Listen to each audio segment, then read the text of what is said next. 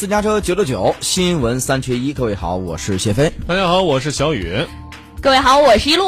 终于等到了啊！我还以为你们俩会介绍一下，我没有想到我得自我介绍。终于等到了中大门春夏精品购物节，连续七天十二重惊喜，汇集七十余国家十万进口商品，体验达芬奇亚洲首发系列展露中大门啊，与天才来场跨越五百年的艺术对话啊！达芬奇亚洲首发系列展览。登陆中大门，现场还有幸运抽奖、折后返券、世纪风情文化大观、最强大脑揭秘中大门陷阱好礼等你来赢，最潮玩法尽在中大门，快来航海东路第十大街。哎，这个咱们还是要正式的欢迎欢迎这个一路啊！终于等到了，等的不是一路。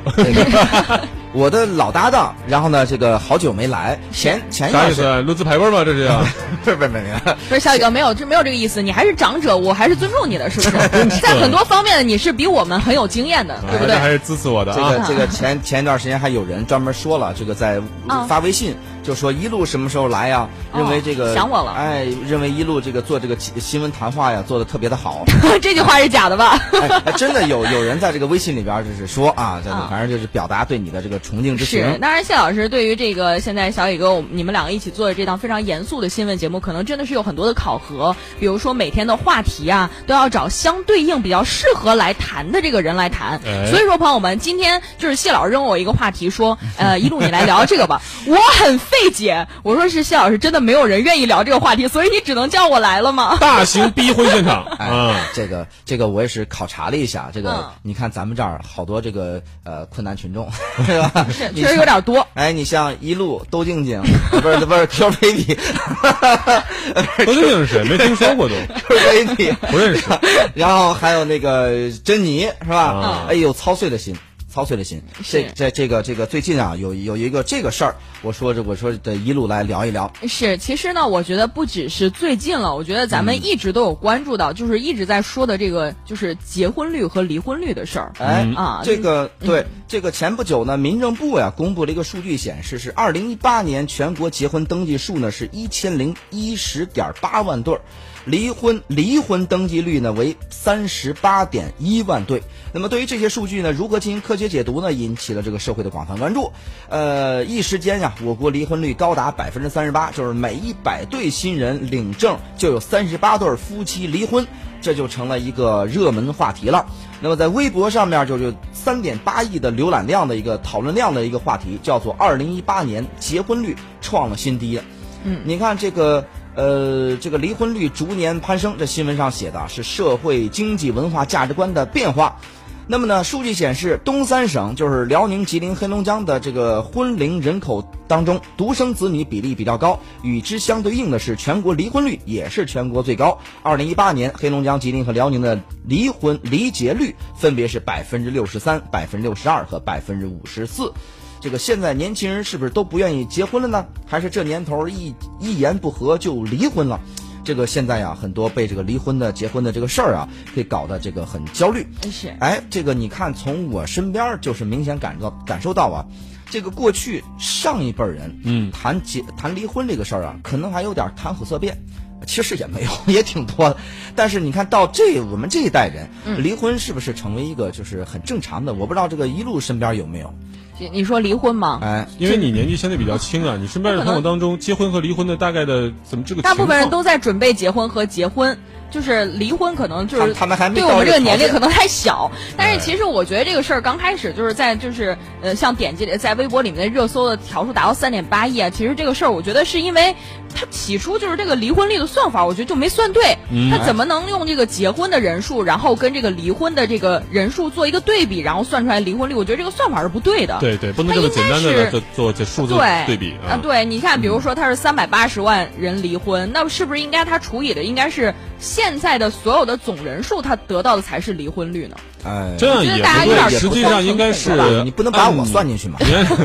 按年龄段来算，总人口来说，因为咱们国家现在这正在快速进入老龄化，年轻人口在总人口中占据的数字占比本身就在下降，那么结婚率本身下降，其实也是很正常的，因为结婚率的分母啊，就是所有的人口。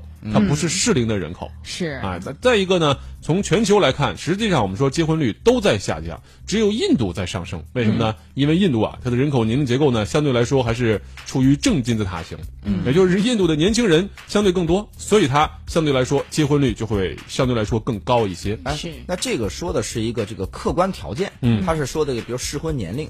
这这这个是是我觉得是一定的，对。那么有没有意愿层面上的，或者说是这你的整个的社会层面上？那就看这个结婚平均年龄、出婚的年龄，它确实也在急剧的在在升高。哎，这个一路为什么还没婚呢？这、嗯、是, 是打算跟我相守到老吗？其实不是这样，你看啊，我我是觉得哈、啊，为什么现在就是好像年轻人大家都说，哎呀，年轻人结婚的意愿太少了，然后父母就特别着急，像我爸妈天天就是，哎呀，你看看你天天不务正业，不知道去赶快就是为自己的下一步打算。对象啊，对，就是因因为现之前嘛，你看我刚毕业的时候就说、嗯、你赶快去好好的工作怎么样？然后我就嗯认真工作，努力工作啊。现在呢，这个好好工作了之后，工作稳定了，然后妈就开始说，你看你还不找对象，这个。其实这个事情就是很很很可怕，你知道吗？就是你一直被父母催着，但是我觉得是年轻人到了这个年龄之后，就是像我这样，就是二十六七、二十七八的这个年纪，嗯，其实自己对自己的人生也是有一定的规划了。哦、我们不是不想要结婚，而是我们在等一个合适的人再结婚。嗯、其实就是这么多一直在爆出来说这个离婚率一直在上升啊什么的，我觉得给年轻人莫名的有一种恐惧，就是觉得啊婚姻好可怕呀、啊，是不是我我结婚没两年我也要离婚了？那我一定要找一个慎重的。的人找到一个合适的人之后，我再去结婚。我不想要离婚，所以我才不结婚。哎哎，这个这个哎，但是、啊、我我要找一个适合的人结婚。哎呀，我相信你这个应对爸妈的时候，爸妈应该是无话可说。所以我仓促找一个，万一离婚怎么办？但我带着孩子，是不是、嗯？不是，所以我觉得这样的就是。长者长辈们真的不用太为我们年轻人着急，说我们为什么不结婚、嗯？因为我觉得，如果真的到我们这个年龄，到三十岁、四十岁的时候，这个这个时候呢，我觉得咱们全中国的离婚率肯定是下降的，因为我们都很慎重。我们都慎重的选择了自己的另一半，哦、那谢老师也非常慎重的选择一直单身，他就没有参参与到离婚率里面。我这个有点过于慎重了，这个。对我我我觉得心态是这样的。哎，这个这个，你看，比如说咱们就说啊，如果是离婚，现在来说，大家认为这是这个稀松平常的，不认为它是一个多么大的一件事儿。嗯。那么在这种情况下的话，那么其实离婚的这个成本，或者是它整个的门槛在降低，其实某种程度上我们应该不恐婚才对啊，就是因为比如说我对婚姻不用这么慎重。因为他还有二次纠错，就是我这边结婚，万我先比如说我就是一时这个头脑一热，我这个感情一热，我闪婚了，哎，咱就闪婚了，嗯，闪婚大不了再离嘛。哎，你说这个就是很经常，我听见很多周围有人说他，哎呀，结了就结了，那大不了将来不行了再离嘛。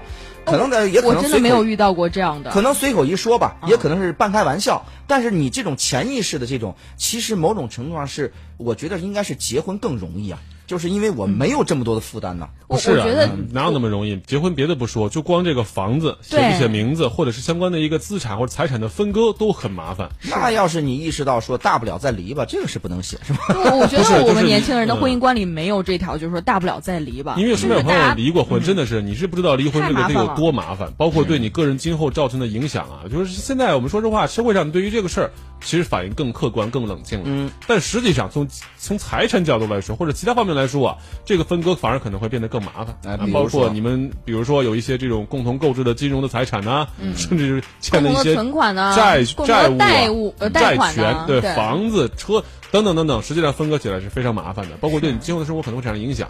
所以说，我觉得这也是可能很多人，特别是很多相恋很长时间的人，就一直不敢迈出这么一步。我始终认为谈恋爱的年龄始终都是一样的，对不对？我相信王一路不可能到现在没谈过恋爱， 对, 对不对？嗯、上大学就跟他谈过了，对吧？嗯、跟前辈们都是一样的。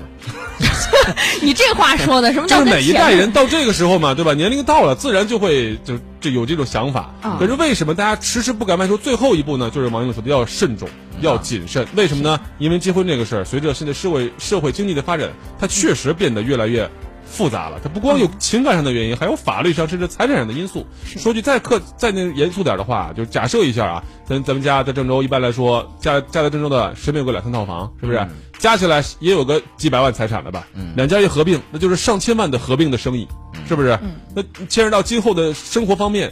谁都会谨慎、哎，所以你知道这很多呀。嗯、现在就是这个行，呃，这这什么，这个这个叫名誉、呃、夫妻，就是说两个人这个名存实亡在一块儿呢，他们就是一个比如说我财产分割我没法分割，觉得太麻烦所以分不开，太没法分割、嗯、但是其实两个人的婚姻已经是宣告破这个破产了，感情宣告破产、嗯、甚至两个人可能都未必在一块儿住，但是他们两个是断然不会去办离婚，也可能是就是这个证还在，两个人在外边哎各自呢可能又有自己的生活，但是呢你这个这个事儿就是这一步绝对不能迈出去，这个我跟你说身边我遇遇到过好多哦，是确实是这样的问题、呃、很多是做生意的都有这么一个哎，对，因为这个钱太多了家产过多不好分割是吧，甚至是比如说在这公司里边、嗯、股份里边那可能这个太太以及太太的家人、嗯、娘家人那边他就有占有很多，然后这两个这根本理不清，甚至还有很多当年为了办一些什么公司什么为了方便嘛、嗯、很多是女方来这个伸头，简单的说就是婚姻其实更多的被其他的因素给绑架了，已经不再是只跟爱情和生活相关。你看，就是你们说完这些，我就是对婚姻还就又开始恐惧了。真的，就是你会觉得天哪！就是在我们年轻人来说的话，真的就是结婚真的是奔着感情去的。就是我们其实是非常重情义的一代人。那不结婚也行，反正是吧？呃、也也也不能这样说。就是如果真的能够找到一个就是可以长相厮守的人的话，当然是最好不过了。但是呢，可能年轻人真的是不愿意将就，不愿意去面对一段可能会名存实亡的感情。嗯、其实我我我特别。想请教的这个小雨哥前辈一句话，就是像你们啊，这个结婚之前会不会有这个恐婚的心理？因为确实你看两个人马上就要走到婚姻殿堂了，在幸福的同时，你会不会想到天哪，以后我们会不会有一天也要对财产的分割啊有一定的这个呃比例啊，或者说以后结婚之后要承担的责任是什么呀？就会不会有这样恐婚的状态？或者说这个现在听节目的朋友们，你们在结婚之前有没有这种恐婚的心理状态呢？多少都会有吧，但是像我，反正我那时候没啥钱，对吧？我媳妇儿家呢，也也也就一般人，所以说对我们来说，这这顾虑可能会小一点。再一个是什么呢？既然你选择了人，你确信他是你最好的，嗯啊，甚至这辈子可能找不到更好的，那你也没有什么更好的选项的话，我还是选择理智的或者是现实角度来说，那就赶快结婚。哎，甚至现在错过这个村就没这个店。哎、我感觉莫名的被撒狗粮了，是咋回事？就是有一段深情的表白的感觉。直到现在我都没找到更好的，对不对？你, 你, 你是找了吗？中间大眼一扫就发现不行，这些都不行。哎呀。这个咱们进段广告，广告之后继续回来。